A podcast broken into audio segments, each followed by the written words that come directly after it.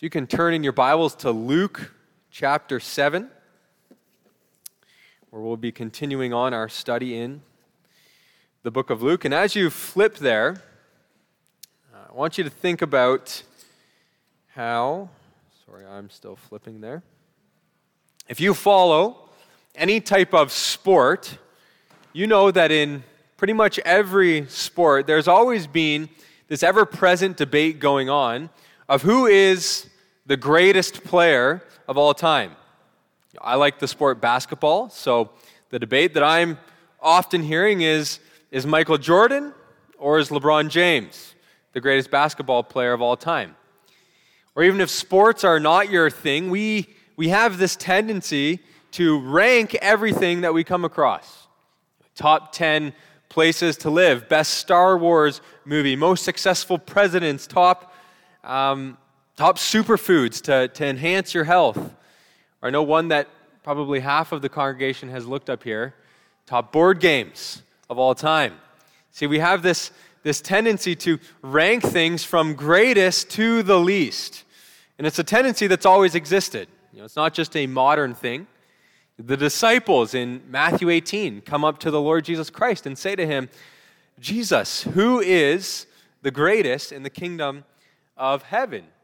It's always been a, a thing where we desire to rank the things that are before us. And it's, it's not necessarily something that is wrong.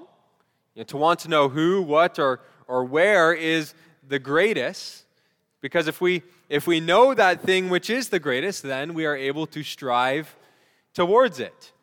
For example, the Apostle Paul, as he's writing his letter to the First Corinthians in 1 Corinthians 13, says, So now faith, hope, and love abide, these three, but the greatest of these is love. And so, in saying that and giving us that, that ranking, Paul is indicating to us that we should strive especially for that attribute of love because it is the greatest. Another reason that it, it can't be wrong to rank things from greatest to least is because Jesus himself is going to do exactly that in our passage this morning. Jesus is going to give us his own greatness ranking. Now, why is that important to us? Well, see, if we want to be seen as great in the eyes of the Lord, we should pay careful attention to what Jesus uses as his criteria for greatness. See, different people have different ideas of greatness. You know, you've probably all heard of Alexander the Great. Now, in the world's eyes, maybe he was great. He was the fastest man to conquer the known world, sweeping through at an unprecedented rate. But in, in God's eyes, and Alexander was idolatrous, he was immoral, he was a murderer, and he was a God hater who's spending eternity in hell. And so the world's standards of what makes someone, someone great, and even if, if we admit our own standards of, of what we see as greatness, are often different than those of God's. And so this morning's passage is going to help us orient ourselves in the proper direction, seeking greatness as God has defined it. And so I'll read for us Luke chapter 7, verses 24 to 30, our passage this morning. When John's messengers had gone, Jesus began to speak to the crowds concerning John. What did you go out into the wilderness to see? A reed shaken by the wind? What then did you go out to see? A man dressed in soft clothing? Behold, those who are dressed in splendid clothing and live in luxury are in king's courts. What then did you go out to see? A prophet? Yes, I tell you, and more than a prophet. This is he of whom it is written Behold, I send my messenger before your face, who will prepare your way before you. I tell you, among those born of women, none is greater than John. Yet, the one who is least in the kingdom of God is greater than he. When all the people heard this, and the tax collectors too, they declared God just, having been baptized with the baptism of John. But the Pharisees and the lawyers rejected the purpose of God for themselves, not having been baptized by him. Today's sermon is quite simple. We have two points that we're going to look at. First is the greatness of John, and second is the greatness of those in the kingdom of God. And as I mentioned earlier, Jesus is telling us this in part that we should strive after this type of greatness. See, you, you, might, you might think it's wrong. You know, why should I strive to be great? Is that somehow how prideful, prideful in my life? Well, you see, we strive for greatness not as a means of gaining glory for ourselves or gaining the approval and praises of man, getting our names on this you know, top 10 greatest Christians of all time, but we pursue greatness because we desire to glorify God and to receive the approval and commendation of God. Just like a, a young child just loves to, to make their parents proud of them, we too should, should strive after these things that are going to make our Father who is in heaven proud of us. Those are, we, we, we want to strive after those things where God is going to look at our life, He's going to look at our actions, and on that day, He's going to say, Well done, good and faithful servant. That is, that is the greatness that we are to strive after. And so, as we go through here now, what makes someone great, you should be thinking in your mind, I want to be like that. I want to be like the example that is laid out here. If Jesus thinks, you know, that thing is great, then that's the thing I am going to strive as hard as I can after. Even if it means this, this harder and more difficult road that is before me. And so, first, then, our, our first point is the greatness of John. If you skip in this passage all the way down to verse 28, Jesus says something that is quite an extraordinary statement regarding John the Baptist. He says, I tell you, among those born of women, none is greater than John. None is greater than John. Now, what sparked Jesus saying these things about John? Well, if you remember, uh, a couple verses back in the passage that just preceded this, John had just sent his disciples to go uh, to Jesus to ask him a very important question. And that question was Are you the one to come, or should we look for another? You see, John wasn't quite sure if, if Jesus was the Messiah. He wasn't, J- Jesus wasn't fulfilling his expectations regarding the Messiah. He wasn't bringing this judgment and liberation that he had expected. And all of that led John to a place of doubt in his life. You know, maybe he had gotten things wrong about Jesus being the Messiah. But then we also saw last week that, that Jesus, you know, he doesn't blast John, he doesn't reprimand John because of his doubting, but instead, he goes and, and he meets him at his place of doubt. And he reassures John that he is, in fact, the Messiah and that John can be confident in that. And then our passage kind of picks up as, as John's disciples then are going and leaving and bringing this message back to, to John to tell him the good news. And then Jesus, in verse 24, he turns around and he starts to speak to the crowd about John. And, and the reason I think that he, he does that is because these people have just heard this conversation that's happening. They might be tempted to look down upon John. I mean, John is doubting that Jesus is the Messiah. I mean, what kind of Christian doubts in their life?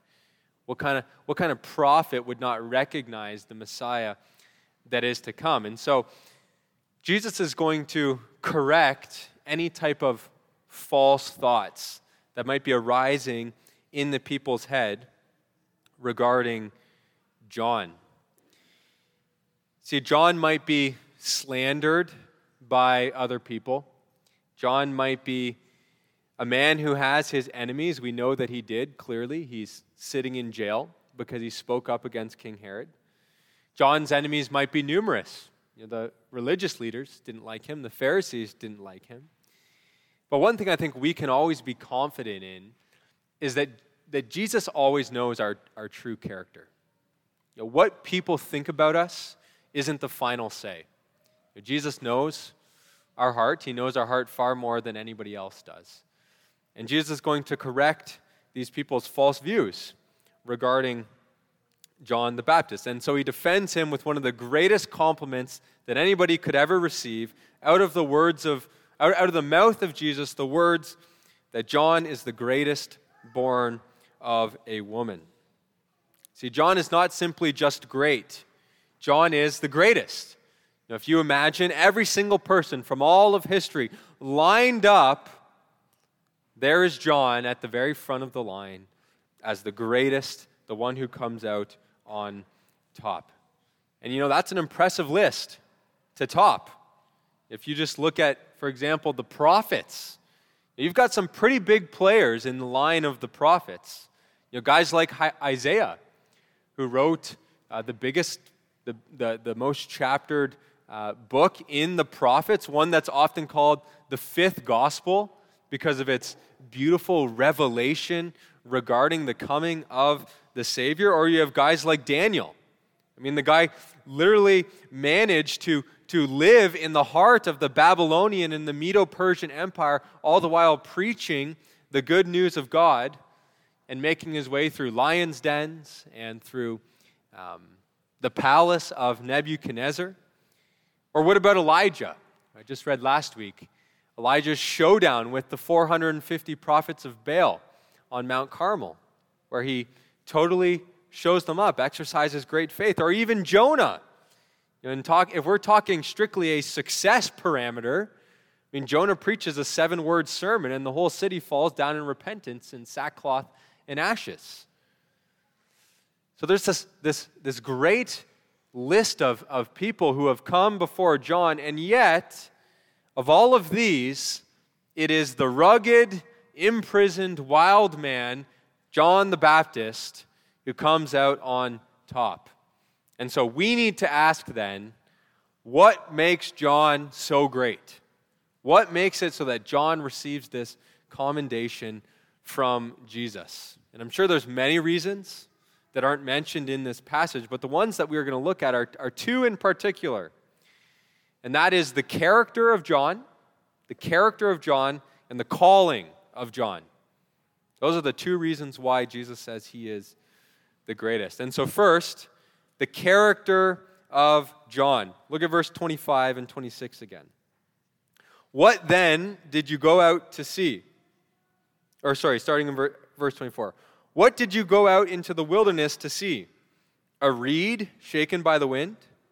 What then did you go out to see? A man dressed in soft clothing? Behold, those who are dressed in splendid clothing and live in luxury are in the king's courts. What then did you go out to see? A prophet. Yes, I tell you, and more than a prophet. See, the first reason that John is commended is because the type of man that he was, his character, and specifically his character in regards to his unwavering and uncompromising attitude toward the truth of God's word. That phrase, a, a reed shaken in the wind, is referring to this in John's life. You see, John was out, he was preaching along the banks of the Jordan River so he could baptize in the Jordan River, and it was a place where you know, when the wind blows, all of these reeds along the coast would, would shift and sway as the wind came and passed them. what Jesus is saying is, is that John, he's not like that. John is not a man who would be swayed and bent by the cultural winds and narratives that surrounded him. John was a, a firm man. John was a man of conviction. He was not as Ephesians 4, verse 14 says, tossed to and fro by the waves and carried about by every wind of doctrine, human cunning, or craftiness. He wouldn't be threatened by the governing authorities. He wouldn't change his message to fit in with the religious leaders. John was uncompromising when it came to the truth.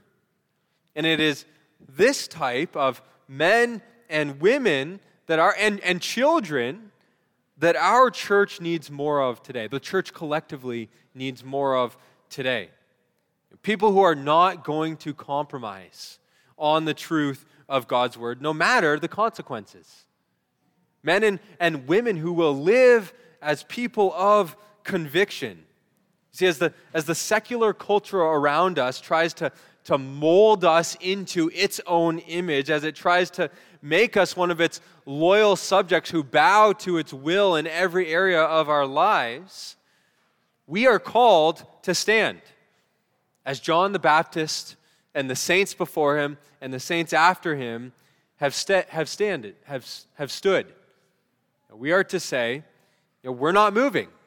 You know, throw us into prison, behead us, throw us to the, to the lions. We are not moving, we are not compromising.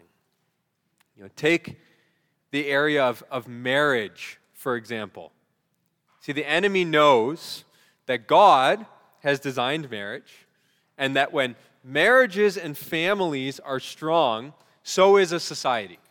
When marriage and families are strong, so is a society. And so, if you're the devil, you know, what is one of the things that you are going to attack?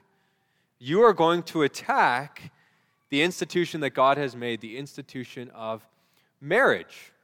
You know, that's the antichrist spirit of the age to go after the family, to go after uh, husbands and wives. See, marriage in our, in our society is no longer a lifelong covenant. You know, we have no fault divorce. You can de- get divorced for any reason that you want. Sex is no longer saved for the covenant of marriage. You need to try it before you buy it, as the saying goes. The one man and one woman for life is, is archaic and old fashioned and a repression of our natural biological instincts. Now, you, can, you can marry who you want, when you want, however many times you want, as long as it makes you happy. And children, well, children, they are just a, a burden to your happiness. You know, they're going to get in the way of your success. And so pump yourself with every birth control on the market and make sure you know a good local abortionist. And if you do decide to have children, you know, wait till your career has, has really developed first and taken off. Make sure you've got a, a nice house and, and you've had your years of fun before your children come and ruin your life. You see, the culture is, is all about war against God's institution of marriage and the family. And we need men and women and children like John the Baptist who are going to stand fast on these issues and not be swayed. See, there are, are many hills that Christians in the past have, have faced, and they've said to themselves, This isn't a hill worth dying on. You know, this isn't a, a battle that I'm going to fight. This is not a gospel issue. But look what happens to a culture when you have no hills that you when you're waiting for the trinity to be the hill that you're going to die on. We need to be men and women of conviction who will not be swayed by the culture and are going to stand fast on the truth of god's word no matter the cost. Now this doesn't mean that we are, are prideful and stubborn doesn't mean that we're prideful and stubborn. We are to be a people who are constantly reformed by the Word of God, you know, changing our minds, changing our convictions when the Word of God is presented to us. And we're to hold our convictions with humility and express them as people who are humble. But you know, if, if you truly are, if we truly are convinced of what God's Word says, we stand our ground. We're not, we're not shaken as reeds are shaken in the wind. So that's the first thing to note. Now, a, second thing to note about John's character, and it's related to, to his uncompromising stance on God's word, is that he is a man who cared more about truth than he did about style. He cared more about truth than he did about style. See, John didn't live in fancy palaces or wear soft clothing or preach in, in temples and synagogues to the people, but he lived out in the wilderness and he wore camel's fur and he ate locusts and honey. See, John didn't have his, his heart set on, on being one of the religious elite. He didn't have his heart set on being in the palace and, and rich and, and wearing this, this nice silk clothing. He valued truth more than he valued style. And there's a few things I think we can glean from that uh, for our lives today. First, collectively as a church, we need to be a church that values truth more than we value style. We don't want to be a church that elevates a, a style of ministry or programs or, or getting people in the door and bums in the seats more than we value truth. You know, we don't want to be a church that sings weak worship songs because their production value is higher. We don't want to be a church where the pastor never challenges or convicts people because it might offend them. We want to be a church where we see success as, as faithfulness to God's word, not the number of, of people in the pews or modern ministry strategies. And it's not to say that some of those things are wrong. It's not to say that, that a church should not strive for, for being a, a relevant church. I mean, we don't want to hold on to traditions that are not necessary if they're going to scare people away. We should strive to be a church that is, is not seeker friendly, but is friendly to seekers when they come in to our church. We want to be be a church that isn't singing songs that someone who comes and is new, you know, has no idea because it's some, you know, 16th century Scottish hymn that one of our congregants found in their grandfather's Bible. You know, we want to be a church that is is is open to to those who are not part of our gathering, but even more than that, we want to be a church that values the truth of God's word more than anything else. So that's the first point of application. We need to be a church who strives for truth more than we strive for style. And the second point of application, you, know, you as an individual, me as an individual, we need to be someone who values truth above style. And you might ask, what, what would that look like? You know, what would that look like in my, in my life? As I was thinking through maybe some practical examples, one that came to my mind is um, deciding not to watch certain TV shows, even if they have a great storyline or great acting or great production value, because it would compromise your morality. You know, standing on the truth more than standing on what is nice and what is good and what is valuable to the world. Or you know, as a child or a, a teenager or even an adult, you know, being sensitive about your friend group if you have friends that they're just so much fun to hang out, you always have a good time, but they cause you to waver in your stance on the truth. It doesn't matter if they are part of the cool crowd, it doesn't matter if they, they make you look better to others around you. It's better to stand on the truth. Truth trumps style all the time, and we need to live that out. And so that's the reason John is called the greatest by Jesus because of his character, and specifically his uncompromising obedience to the truth of God's word. And so that's the first characteristic of John that makes him great. Moving on to the second, you might be thinking to yourself, I mean, were not all the other prophets also men who stood upon the truth of God's word, who were uncompromising?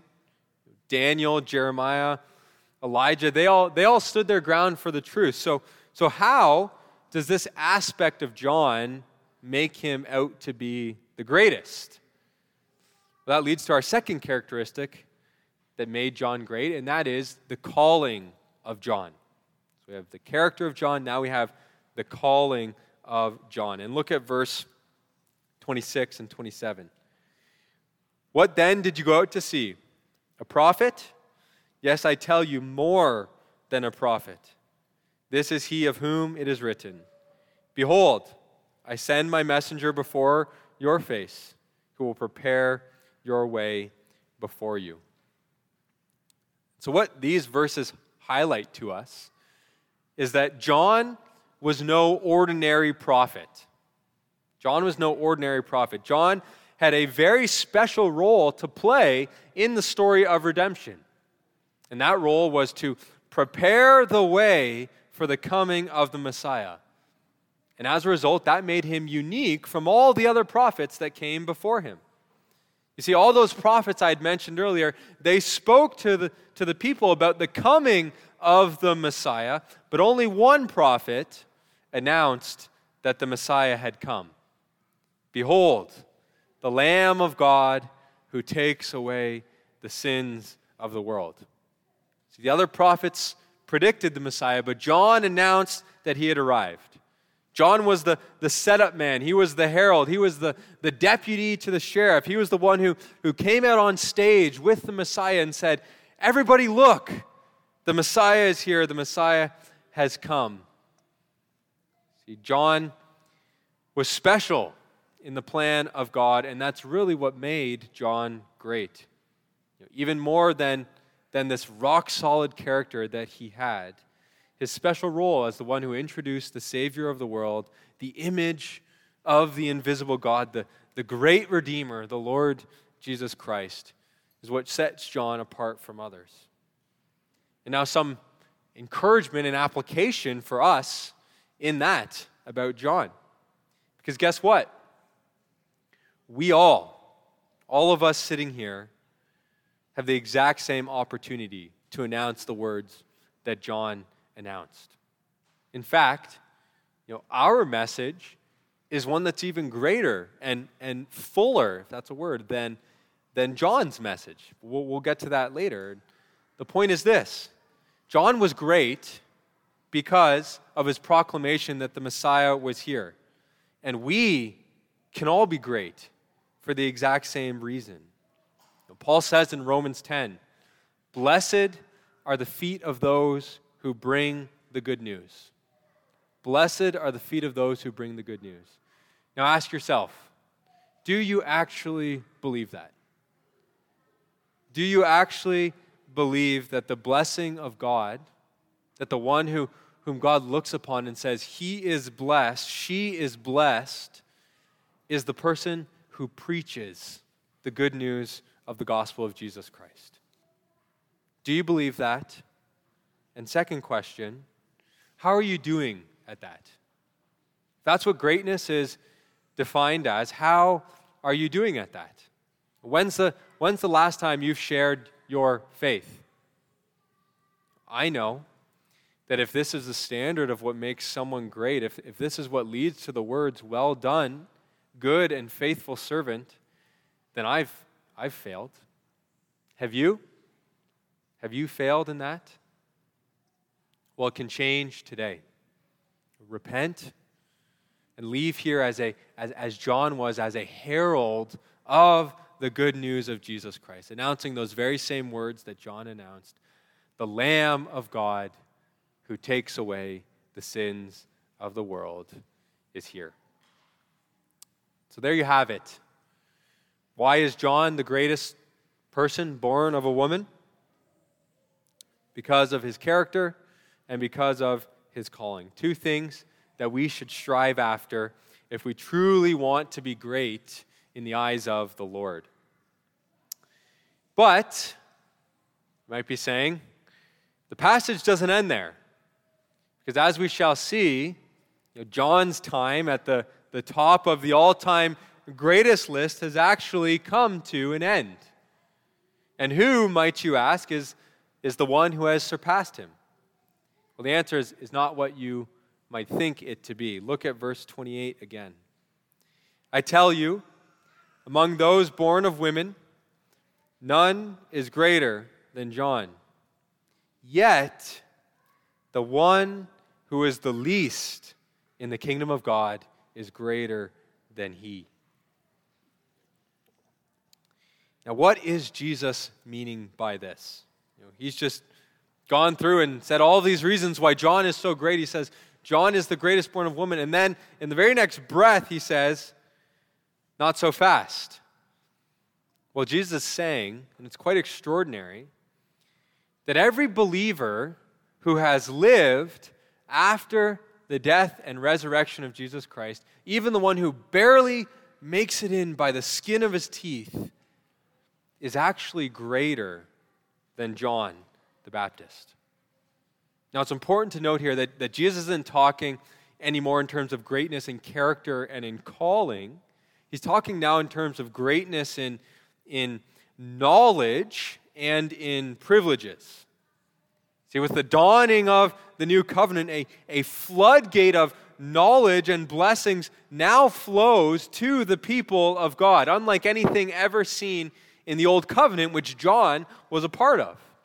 Essentially, Jesus is saying, even, even the best that the old has to offer is nothing in comparison to the least that comes with the new. Think of it analogous to, to technology.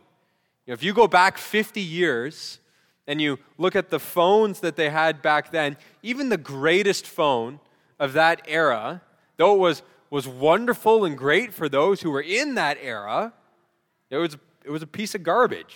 You know, it's, it's nothing in, in comparison to even the worst phone that comes out today. And the same is true with the coming of the new covenant, the coming of the kingdom of God. We have received knowledge and privileges that even, even John the Baptist never had. I think of 1 Peter 1, verses 10 12. It explains it well. It says, Concerning this salvation, Peter has just gone on to to talk about the glories of the salvation we have. It says, Concerning this salvation, the prophets who prophesied about the grace that was to be yours, not theirs, searched and inquired carefully, inquiring what person or time the Spirit of Christ in them was indicating when he predicted the sufferings of Christ and the subsequent glories.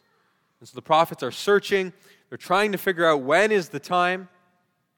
And verse 12 says, it was revealed to them that they were serving not themselves, but you in the things that have now been announced to you through those who preach the good news to you by the Holy Spirit sent from heaven. See, in other words, the prophets, including John, they knew about the blessings of the new covenant and all the promises that came with that, but they themselves never got to experience it in its fullness. They, they longed for the things that we now have as believers under the new covenant. Now, now you might be saying, okay, what are those things? Like, what is so great about the new covenant? Well, I'll just I'll give you a few.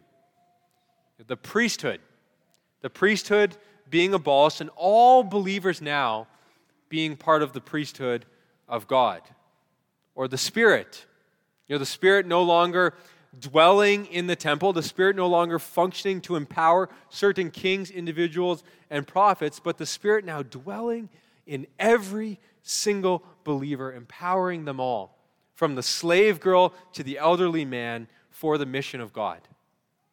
Or the incorporation of, of the Gentiles into the people of God. Free access to the throne of God's grace and mercy without fear. The full and complete Word of God in our hands.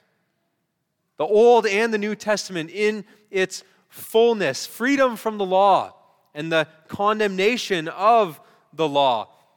And personal and intimate unity and relationship with Christ, our Savior, through faith. And that's just what I thought of on the spot. There is, there is so much more that comes as blessings to us that, that though the, the Old Testament believers experienced some of this in its, in its minute form, we now experience it in its fullness. These things were just longings for the most part for those who came before Christ, things they looked forward to but never actually tasted. That's why the author of Hebrews 11 says, you know, these, that is, all these, these great people of faith that he has just listed in that chapter, they were all commended for their faith, yet none of them received what had been promised, since God had planned something better for us, so that only together with, the, with us would they be made perfect. And so, John was a great man because of his character. John was a great man because of his calling. But the truth is that even, even the child who knows and believes the message of the cross and resurrection of Jesus Christ possesses a, a key to religious knowledge and experience that the patriarchs and the prophets never enjoyed for themselves. That's why in verse 29 and 30, we see that the tax collectors and the sinners are rejoicing because they have believed John and his message about the Messiah and are going to inherit the kingdom of God. And they're going to be considered great, even though in their, their culture and their society they're despised. They're the opposite of greatness. While it's the Pharisees and the lawyers who, in their self righteousness and in their desire to reject the plan of God and not embrace his new covenant, they are rejecting the blessings and the greatness that flows from being in union with Christ. And so, practically, then what does, what does this declaration of all of our greatness by Jesus mean for us? I think quite simply, it's don't squander the privileges that you have. Don't squander the privileges that you have. You have the full revelation of God in your Bible. Don't neglect reading it. You have the, the power of the Holy Spirit in you. Don't, don't lose the fight to sin anymore. You have the message of the gospel and the power of salvation. Don't hide it under a lamp. Just as it would be foolish for the son of, of a rich man to store away all of his money and to never use it and to perish with it or, or to go on, on useless endeavors and spend it on that. It would be a total waste of a life if we never took advantage of the glorious blessings and privileges that God has given us through Jesus Christ. You don't be like the servant in the parable of the talents who, who goes and receives his money and then never uses it you know, be like those other men, those other servants who received the talents of God and who used it to advance his kingdom. Go, multiply, use the knowledge and the blessings and the experience of God that is unique to us in this new covenant and make a difference for his kingdom. And so that's the challenge for all of us this morning. Do you want to be great? Do you want to be great? Do you want to hear those words from the Lord Jesus Christ? Well done, good and faithful servant.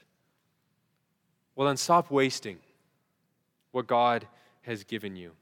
Don't squander your inheritance. Don't hide it away for no one to see. You are a child of the new covenant.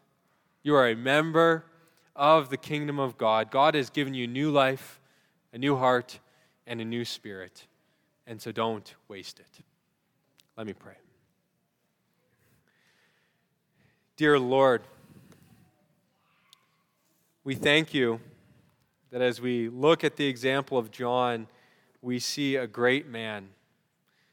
But as we look at the blessings that flow to us from the new covenant, we see an even greater God an even greater God that has given us all these things that we do not deserve, all of these riches, all of these blessings, all of this knowledge of the full and complete revelation of God. And we pray, Lord, that we would be a people who do not squander that, that we would grab hold of, of all of the privileges that you have given us, and that we would use them for fighting sin in our lives. We would use them for for serving others by the power of the Spirit, that we would use them for the proclamation of the gospel to Smiths Falls and beyond. And Lord, that we would, we would live lives where you would look upon us and you would say, I'm proud of you. You've done well. You didn't waste what I gave you. You went and you multiplied it. Well done, good and faithful servant. Enter into the joy of my rest. May that be true of all of us, and may you strengthen us to do so. In Jesus' name, amen.